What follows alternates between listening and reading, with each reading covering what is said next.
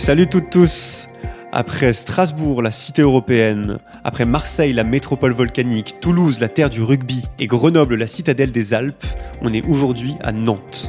Nantes, la cité des ducs, la belle endormie, la reine des magnolias, notre cinquième étape de ce périple à travers la France, le second tour. En collaboration avec le French Impact et avec le concours de la Maïf, qui accompagne les entreprises engagées, cette tournée part à la rencontre de celles et ceux qui, aux quatre coins de la France, agissent pour trouver des solutions aux défis écologiques, sociaux, économiques, culturels, vous savez, tous ces problèmes qu'on s'est nous-mêmes mis sous le nez. Son fief sa bataille, c'est le podcast de cette tournée qui donne la parole aux champions, aux championnes, aux queens et aux kings de ces initiatives locales et engagées. Aujourd'hui, vous avez capté, on est à Nantes, la ville qui a vu naître Anne de Bretagne, la reine qui aurait rendu les routes bretonnes gratuites. Nantes, la ville qui a nourri l'imaginaire tentaculaire de Jules Verne, pionnier de la SF française numéro 1 des ventes au collège. Donc Nantes, cette terre, cette terre d'accueil, de grands esprits, un horizon dessiné par les cathédrales et les châteaux, un ventre rempli de muscadets et de berlingots, un nez bercé par les fragrances de magnolia et les pots d'échappement, la ville la vraie. C'est dans cette ancienne capitale bretonne qu'est née l'association dont on va parler aujourd'hui. Sa particularité, loger et réinsérer des sans-abri sur le long terme en achetant elle-même des appartements. Une asso multipropriétaire donc, c'est assez rare pour le préciser, mais rassurez-vous, les mantras de cet asso, c'est plutôt ceux de l'abbé Pierre que de Pierre Gattaz. Comme l'a dit l'abbé d'ailleurs, gouverner c'est d'abord loger son peuple, et avec 4 millions de mal logés et plus de 300 000 SDF en France, il y a du boulot. Denis Castin, bonjour. Bonjour. Ça va? Ben ouais, ça va bien. Merci de nous recevoir euh, aujourd'hui euh, dans tes locaux, Denis. Tu es cofondateur de Toi à moi, Toi avec un T. Une asso dont le jeu de mots n'est pas la seule bonne idée.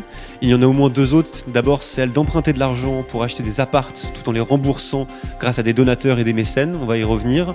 Et ensuite celle d'accompagner sur le long terme des personnes sans abri dans leur réinsertion à l'aide d'éducateurs spécialisés, des conseillers pros, des soignants parfois. On va aussi revenir sur cette question. Et avant de tomber sur le paletot, comme on dit, je me permets de te poser les deux premières questions par lesquelles on commence toujours euh, nos épisodes de Son fief, sa bataille. Denis, ton premier fief, il était où? Et ta première bataille, c'était quoi? Son fief, son fief, sa bataille, sa bataille. Merci pour cette belle présentation. J'ai entendu plein de. J'ai appris plein de choses sur Nantes. Ça t'a plu? Ça m'a plu. hein. Ça donne envie. C'était beaucoup de recherche. Ah ouais, je vois ça, non, mais. Euh... Eh bien, mon fief, c'était pas Nantes au départ. Euh, je crois que j'ai du mal à le cacher dans mon accent, mais j'ai euh, une petite coloration du sud-ouest. Je suis de Toulouse. Voilà, je suis né à Toulouse et euh, j'ai un peu de, de, de, Toulouse dans mes veines. T'as fait du rugby? alors, vu ma carrure, je pense que j'aurais pas fait une carrière fantastique, mais j'ai quand même été dans une classe avec des sports-études de rugby, dont Milou Ntamak, le papa de Romain Ntamak. Et donc, euh, voilà, j'ai passé la, le ballon ovale à Midou, comme on dit. On parlait de bataille. Ouais, ton fief Toulouse, visiblement, et ta bataille, ta première bataille sur laquelle tu t'es engagé. J'ai réfléchi à la à question euh, et euh, je crois que j'ai eu un peu de mal à répondre. Et au final, ma réponse, c'est que c'est euh, la cause de l'injustice. Je crois qu'il y, a, y a quand même un fil conducteur dans, dans mon existence, c'est d'avoir été particulièrement euh, perméable à l'injustice sociale, touché par ça depuis tout gamin à Toulouse. Hein, je me rappelle, euh, voilà, euh, quand, je prenais le bus, quand je, quand je déambulais, je voyais la, la, misère qu'il pouvait y avoir auprès des gens de la rue. J'ai jamais compris. Je comprenais pas en tant que gamin comment c'était possible. Je comprends pas plus maintenant après euh, plus de 15 ans de toi à moi comment c'est toujours possible. Mon Dieu, mais quelle honte quoi, quand même qu'on n'arrive pas à mieux agir là-dessus. Et avant toi à moi, ben, j'ai euh, j'ai eu un parcours euh, assez déconnecté, un parcours privilégié. Euh... Tu as fait des études d'ingénieur si euh, si je me trompe pas? Voilà, moi j'ai fait des, donc euh, collège et lycée à Toulouse et puis j'ai fait, euh, je sais plus trop pourquoi, mais j'ai fait des études d'ingénieur euh, qui m'ont amené à Nice euh, dans un premier temps. Et euh, en tant qu'ingénieur, je me passionnais pour l'acoustique musicale parce que en fait, je suis violoniste amateur et donc j'étais assez passionné de de la musique et de, de, comment les sons pouvaient être produits et de toutes les harmoniques hein, de cette magie-là. Et donc, euh, j'ai- travaillé dans ce domaine-là, dans le domaine de la lutherie, euh, donc euh, high-tech. Et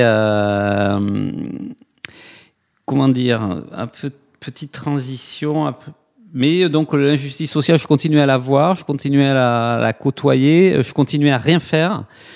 Mais j'étais mal en tant que citoyen. Moi, je trouve que Parce que tu as bossé en fait en tant qu'un- en Ah, j'ai- qu'ingénieur. bossé en tant Tu as qu'ingénieur. bossé aussi un moment euh, dans le développement éco- économique euh, à Nantes en tant que conseiller. Ouais. Et à travers tout ce, tout ce travail, enfin, ma- malgré ces métiers-là qui, voilà, qui t'ont, qui investi, qui t'ont pris du temps, tu avais toujours cette indignation, ce sentiment d'injustice en toi, qui a éclos un peu plus tard quand tu as créé toi à moi en 2007. Ouais, c'est- ça. Et après, comment ça se fait? Pourquoi, euh, à un moment donné, en, en, en 2006, euh, j'ai voulu consacrer euh, du temps concret sur, ça, c'est-à-dire passer du stade de l'indignation que j'avais vécu toute ma vie à celui de l'action.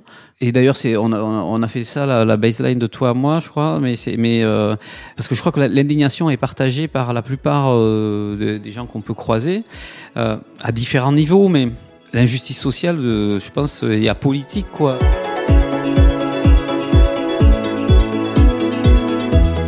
Et la, bana- la banalité aussi euh, de ces personnes dans la rue qu'on ne regarde plus, et, C'est ça, on les voit qui plus. vivent dans la misère. Ouais, ouais, on, on, on les voit plus. Et, du coup, euh, c'est vrai que mon métier après celui d'ingénieur, effectivement, a été celui de d'accompagnateur, de porteur de projets euh, qui créaient des euh, des commerces, qui créaient des artisans, des restaurants, euh, des associations aussi qui se créaient que j'accompagnais dans, dans dans leur phase de de développement. Et puis, euh, à un moment donné, je L'histoire que je raconte souvent, c'est que je suis à Nantes en train de boire un café, et puis euh, il y a quelqu'un qui vient faire la manche et je lui donne une pièce et, là j'ai eu une espèce de déclic.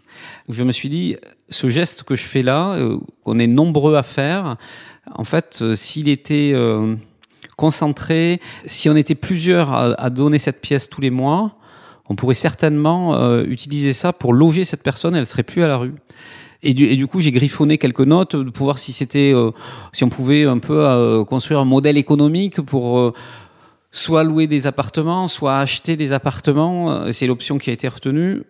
Et en fait, oui, c'est ce qui m'a étonné. Je me rappelle ce jour-là, c'est qu'en griffonnant mes quelques notes là, bah, je me disais, mais en fait, euh, ça marche le truc. Pourquoi, pourquoi personne le fait euh? Et donc, dès ce moment, je me suis dit, ben voilà, là j'ai un, projet qui est pas du tout un projet de professionnel hein, à, l'époque. C'était, euh, je vais essayer de regrouper des citoyens et des citoyennes, euh, voilà, des gens quoi, qui que je vais essayer de motiver pour faire un petit don très modeste tous les mois, et ensemble, on va acheter un appartement pour euh, loger une première personne. Et c'est la genèse de toi moi. Donc j'en ai parlé autour de moi. Et puis, euh, il y a une personne qui m'a rejoint, euh, qui s'appelle Gwenel Morvan, qui était un collègue, qui est le cofondateur de Toi à moi. On a, créé Toi à moi ensemble euh, quelques mois plus tard, en janvier 2007, sur cette idée toute simple, rassemblons-nous pour aider des personnes sans abri à, ne plus l'être. Et au départ, vous, vous louiez en fait des appartements, une poignée d'appartements pour loger des personnes sur le long terme. Euh, ça peut être quelques mois, euh, parfois un peu plus long, même un an, deux ans. Euh, et à la différence d'autres associations, vous êtes passé après sur l'achat d'appartements en faisant des emprunts qui étaient remboursés par des donateurs, ce qui est un peu la, la particularité finalement de, de votre assaut. Eh ben non, c'est Ah. pas ça. J'ai pas, j'ai pas bien fait mes Ça, devoirs. ça- ah mais si si non mais c'est justement c'est super non en fait on a tout de suite démarré par l'achat tout de suite le modèle a été le premier appartement on l'achète. Et pourquoi? Parce euh, le premier appartement on l'achète. Et, euh, dès le début c'était ça. Euh, parce qu'on s'est dit ben, peut-être qu'il y aura qu'un seul appartement. Le projet toi à moi c'était de se déjà c'est magique. Vous vous rendez compte? Imaginez vous vous vous dites bah, à plusieurs, on va essayer d'acheter un appartement pour loger une personne sans abri. C'était juste ça le projet, toi, moi. Et donc, ça nous dépassera. Un jour, peut-être qu'on fera autre chose. Euh, À l'époque, euh, on n'avait pas l'intention de bosser dans, l'association, etc. C'était euh, achetons-le parce que justement, ça sera durable. Et justement, l'argent qu'on récoltera tous les mois, ben, il ne sera pas consommé. Il sera investi dans cet appartement qui pourra servir à une première personne. Puis quand elle ira mieux, euh, ben, cet appartement, il permettra d'accueillir une, deuxième personne, etc. Donc dès le début, la genèse, c'est ça. Le seul truc qu'on n'avait pas prévu, c'est qu'on a mis deux ans avant de réussir à acheter ce premier appartement. Parce que quand vous avez une idée comme ça, tout le monde vous dit ah ouais mais c'est super ton truc, c'est chouette, machin, tout ça, tous vos potes quoi. Euh, Il y en a quelques-uns qui donnent tout de suite ou ou une promesse de don, on va dire. Et puis tous les autres qui disent ouais moi je donnerai quand, quand ça sera euh, ouais enfin c'est jamais le moment pour donner puis en fait ils donnent jamais et donc on a mis du temps on a mis deux ans euh, Sans et- passer par une banque pour obtenir de l'argent? eh bien, en fait, si. euh, souvent, ce que je dis euh, parfois, c'est qu'on a. euh, alors, je ne sais pas si on a inventé, mais le crowdfunding bancarisable. Parce qu'en gros, l'idée, c'est quoi? C'est de faire des, un crowdfunding pour être collecté donc euh, plusieurs dons.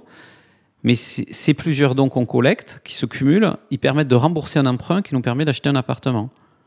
Concrètement, un appartement, euh, ça vaut à peu près 100 000 euros. Un Ben, studio? Ouais, euh, alors c'est plutôt, on essayait d'un appartement qui puisse accueillir une personne seule ou une toute petite famille. Donc on a essayé de prendre un, un- un petit T2, euh, T1 bis, euh, donc avec une chambre séparée. À l'époque, ça valait 80 000 euros. Maintenant, ça vaut plus près de 150 000 euros. Mais ces 80 000 euros, pour les financer au début, il fallait 80 personnes qui donnent en moyenne 20 euros par mois. Et on empruntait à une banque 80 000 euros sur 5 ans. Et ça nous faisait des mensualités de 1600 euros, 80 euros, personnes fois 20, 1600 euros, euh, qu'on remboursait tous les mois. Et ça, c'est le, problème, c'est qu'au bout de plus d'un an, ben, on n'avait pas 80 personnes, mais qu'on en avait 20. Et donc, on s'est, euh, on a pris le risque, euh, Gwen et moi, au, début de toi moi, de dire bon ben, on signe quand même un compromis d'achat du premier appartement. Euh, et si jamais on trouve pas les, les donateurs qui manquent, ben, on compensera, euh, ça, ça nous faisait 300 balles chacun à compenser tous les mois. Et on, on s'est dit, avec cette petite folie là du, du créateur, ben, euh, au bout de quelques mois, certainement qu'on les aura.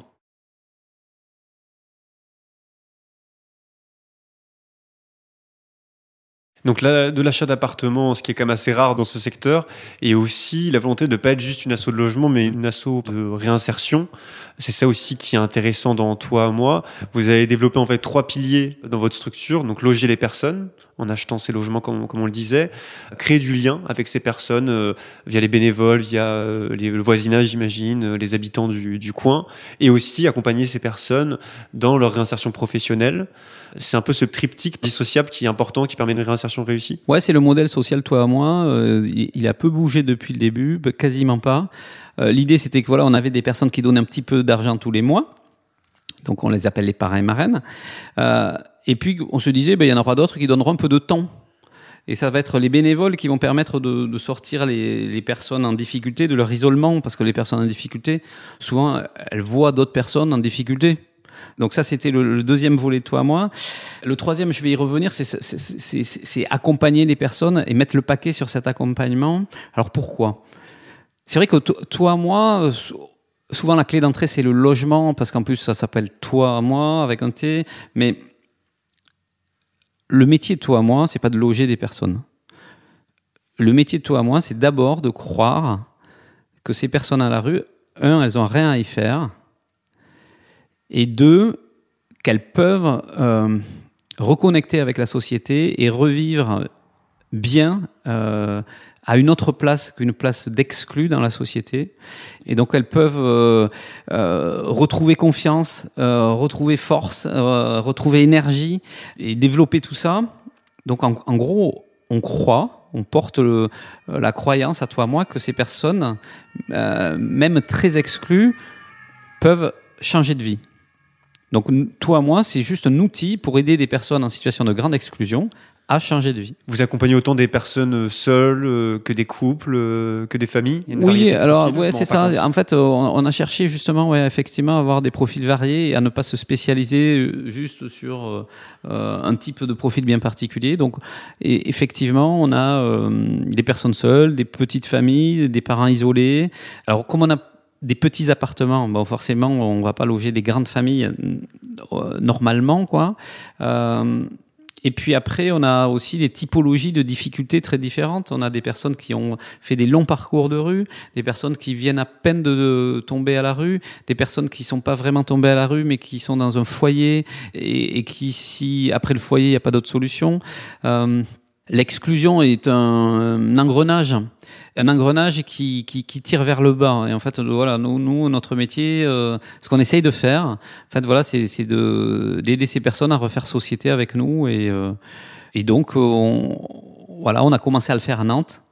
Et puis, euh, on s'est dit, on le fait à Nantes et on n'est pas particulièrement soutenu par euh, euh, les collectivités locales, hein, en tout cas euh, à l'échelle de nos besoins. Donc ça veut dire que notre projet, ben, il peut exister sur n'importe quel territoire en fait. On va y revenir sur l'extension après mmh, l'ouverture d'antenne. J'étais juste curieux de savoir si tu avais un ou deux profils, ou enfin des profils qui t'ont particulièrement marqué et que tu trouves peut-être représentatifs de ce que vous faites à toi, à moi en termes d'accompagnement Moi, je crois que j'oublierai jamais la première euh, personne qu'on a accueillie à toi, à moi, hein, euh, qui euh, qui était donc une femme qui avait la cinquantaine, qui avait été victime de violences et pour qui ben, la remontée a été pas si simple que ça. C'était le SAMU social qui, qui l'avait orienté vers nous. Et puis je me rappelle quand, quand on l'a accueilli dans l'appartement, puis euh, euh, quand après dans l'appartement, c'était pas si simple que ça. Et puis, et puis quelques années après, elle a, hum, elle a, elle a trouvé euh, du travail, puis elle a trouvé un CDI, puis elle est partie de l'appartement toi à moi, et elle est venue témoigner aux 10 ans de toi à moi. elle concrétisait l'utopie du projet, mais l'utopie dans le fait de, cette utopie concrète, ouais, comme quoi on avait bien fait d'oser ce pari un peu fou. Cet accompagnement social, il se fait aussi avec des éducateurs spécialisés, euh, des conseillers professionnels. Est-ce que tu peux nous décrire un peu en deux mots le parcours typique d'une personne qui est prise en charge euh, chez toi, moi, même s'il y a une diversité de profils, mais un peu un parcours entre le premier jour et, et la sortie, qui peut être euh, trois mois plus tard comme trois ans plus tard Ouais, le, parcours type, c'est d'abord qu'il n'y a pas une durée prédéterminée. La personne, on ne sait pas combien de temps elle va rester. L'idée, c'est qu'elle reste le temps nécessaire à ce qu'elle aille mieux. Donc, le, deuxième élément euh, très important du parcours, c'est que l'idée, ce n'est jamais qu'elle reste dans un appartement, toi à moi. On est bien un dispositif tremplin. Euh, il y a des associations qui accueillent euh, des, des, personnes sans abri et les personnes peuvent rester euh, euh ouais, toute leur vie dans, un appartement. Ce n'est pas le cas de toi, moi. On est bien un dispositif tremplin. Encore une fois, l'appartement, c'est comme moyen parmi les autres moyens. Donc la personne, elle arrive et ben, au départ, effectivement, elle est accueillie dans un, dans un appartement sympathique qui est meublé. Voilà, en ce moment, on a des bénévoles pas, pas, très loin qui sont en train de meubler un appartement qui est meublé, décoré, etc. un vrai appartement, quoi, pas un, où la personne va pouvoir se poser. Et puis les premiers mois, c'est souvent des mois à essayer de de comprendre les problèmes de la personne. Elle, elle, vient avec ses valises de problèmes qu'elle pose et qu'elle ouvre petit à petit devant nous. Et on en découvre parfois. Euh, et euh, une fois que l'ensemble de ces problèmes sont un peu posés, ben, l'idée c'est de, de l'aider à résoudre ces problèmes. Il y en a qui sont très simples, hein, euh, des problèmes enfin très simples. Je ne sais pas s'il y en a des très simples, mais il y en a qui sont plus simples que d'autres. Donc des problèmes administratifs, des problèmes euh, euh, de budget, etc. Et puis parfois il y a des problèmes qui remontent euh, à l'enfance. Hein. Il, y a des, troubles psy, il peut y avoir, il peut y avoir des, euh, troubles d'addiction, des troubles de santé. On a pas mal de personnes quand on les accueille, elles sont pas allées voir un médecin depuis longtemps. Donc voilà, première phase. Après il y a une deuxième phase plus où on essaye de bah, de travailler euh, un projet avec les personnes, de, faire émerger un projet et de, et de, commencer à se à, se mettre euh, en route vers ce projet.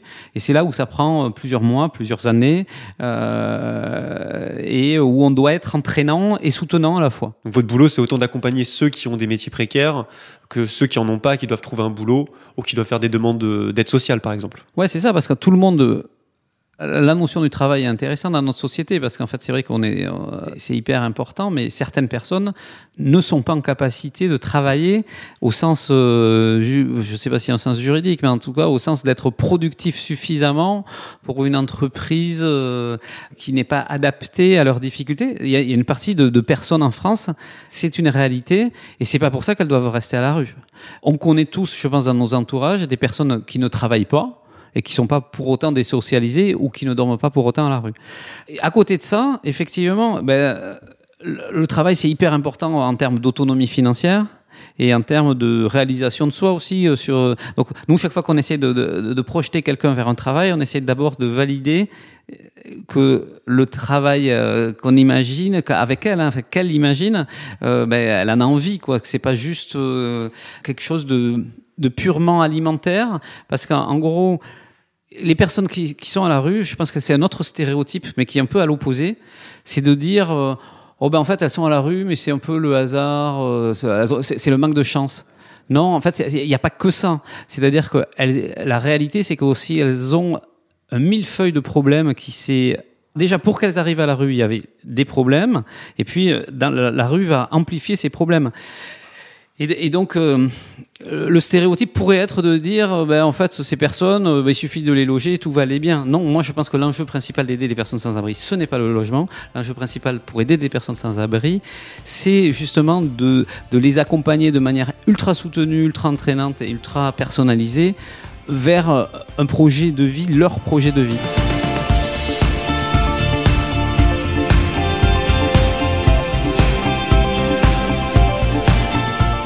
Y a 4 millions de personnes mal logées en France, qu'est-ce qu'elles logent chez quelqu'un de la famille, euh, chez des potes, euh, dans des domiciles insalubres, euh, parfois des squats. Et il y a au bas mot 300 000 personnes qui sont sans domicile fixe. Euh, ça inclut pas euh, les- la, la crise qu'on est en train de vivre actuellement et les gens qui n'arrivent pas à payer leur loyer. Et ça, c'est un chiffre qui a doublé depuis 2012. Donc c'est assez considérable. Il y a aussi la question de l'isolement social, euh, émotionnel, psychologique qui, qui, qui est énorme. Euh, vous, sur votre site, vous dites qu'en 15 ans, vous avez accompagné une centaine de personnes, je crois.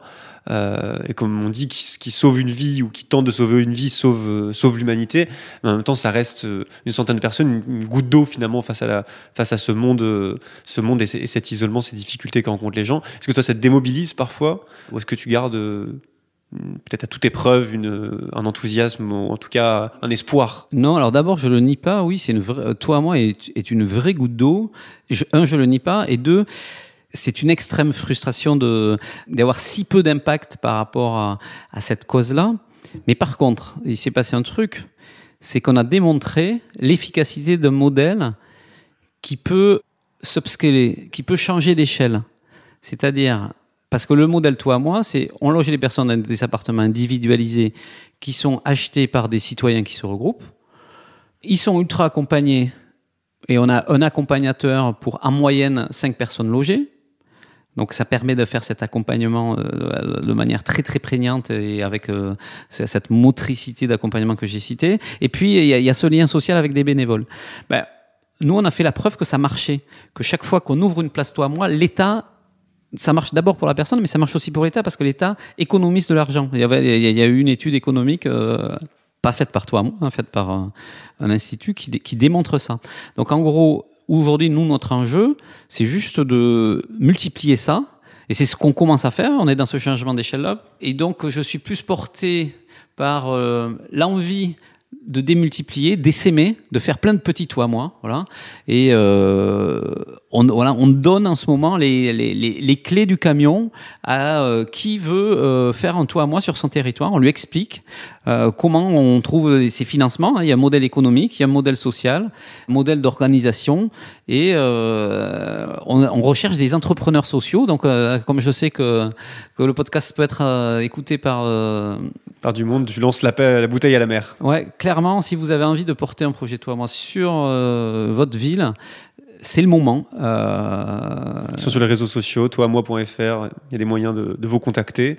Surtout, comme tu disais, vous avez pas mal d'antennes. Euh, c'est pas qu'à Nantes, toi, moi, il y a une dizaine d'antennes euh, de ce que j'ai noté à Angers, à Rennes, en Seine-Saint-Denis, à Reims, Lille, Bordeaux, Lyon, Marseille, Toulouse, Clermont-Ferrand.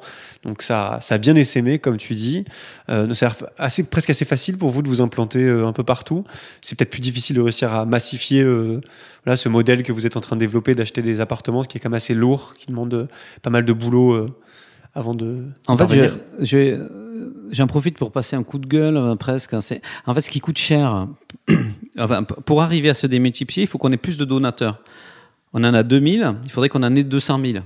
200 000 sur 60 millions de personnes, c'est trouvable. hein. Mais en fait, c'est- juste qu'il faut qu'on communique. Et aujourd'hui, des associations comme toi, moi, si elles, si elles veulent communiquer, ben, euh, une campagne d'affichage dans le métro, ça vaut 60 000 euros. Le prix d'un appart, Puis vous n'avez pas les fonds des gros leaders comme euh, Habitat. et donc, comment une association comme toi, moi, tout l'enjeu, c'est comment elle arrive à disrupter sa communication pour être repérée à moindre coût. Acquérir un donateur, le coût moyen de, pour n'importe quelle association d'acquérir un donateur, c'est 1000 euros. Rien que pour arriver à se faire connaître et à le convaincre. Voilà. Ça veut dire que le donateur, il va être rentable qu'une fois qu'il aura donné plus- au, au total plus de euh, 1000 euros. Il faut pas qu'il lâche en cours. Il faut pas qu'il arrête en cours. Et puis trouver 200, 200 000 euh, donateurs, que si ça nous coûte 1000 euros par donateur, ça fait 200 millions. On va pas, c'est pas raisonnable. Et vous avez, cela dit, des mécènes aussi pour vous soutenir financièrement. Ah ouais, alors les mécènes, on n'en a pas parlé, mais c'est hyper important dans notre modèle économique. Les mécènes, c'est des entreprises, des territoires, des PME, des ETI principalement. ETI, c'est des grosses PME euh, qui, euh, qui nous soutiennent tous les ans. Soit on essaie de passer des conventions de mécénat pluriannuelles. Et en fait, c'est hyper important parce que c'est les mécènes qui vont financer l'accompagnement des personnes. L'accompagnement des personnes n'est pas financé aujourd'hui par les particuliers, il est financé par les entreprises mécènes des territoires. Et le fonctionnement de l'assaut, parce qu'il y en a aussi, forcément, on a besoin d'un comptable, on a besoin d'une personne à la com, on a besoin de toute notre organisation. Et ça, c'est aussi financé par les entreprises mécènes. Un chiffre que je trouve intéressant, c'est que 83% des personnes euh, sans domicile fixe disent ressentir le rejet des passants lorsqu'elles sont dans la rue. Et à l'inverse, 94% des citoyens se sentent démunis malgré euh, une volonté d'agir quand même à la base. Ah, c'est intéressant, ça. ouais. C'est un chiffre que j'ai trouvé qui est sorti récemment. euh, on le mettra de- dans les sources euh, du, du podcast.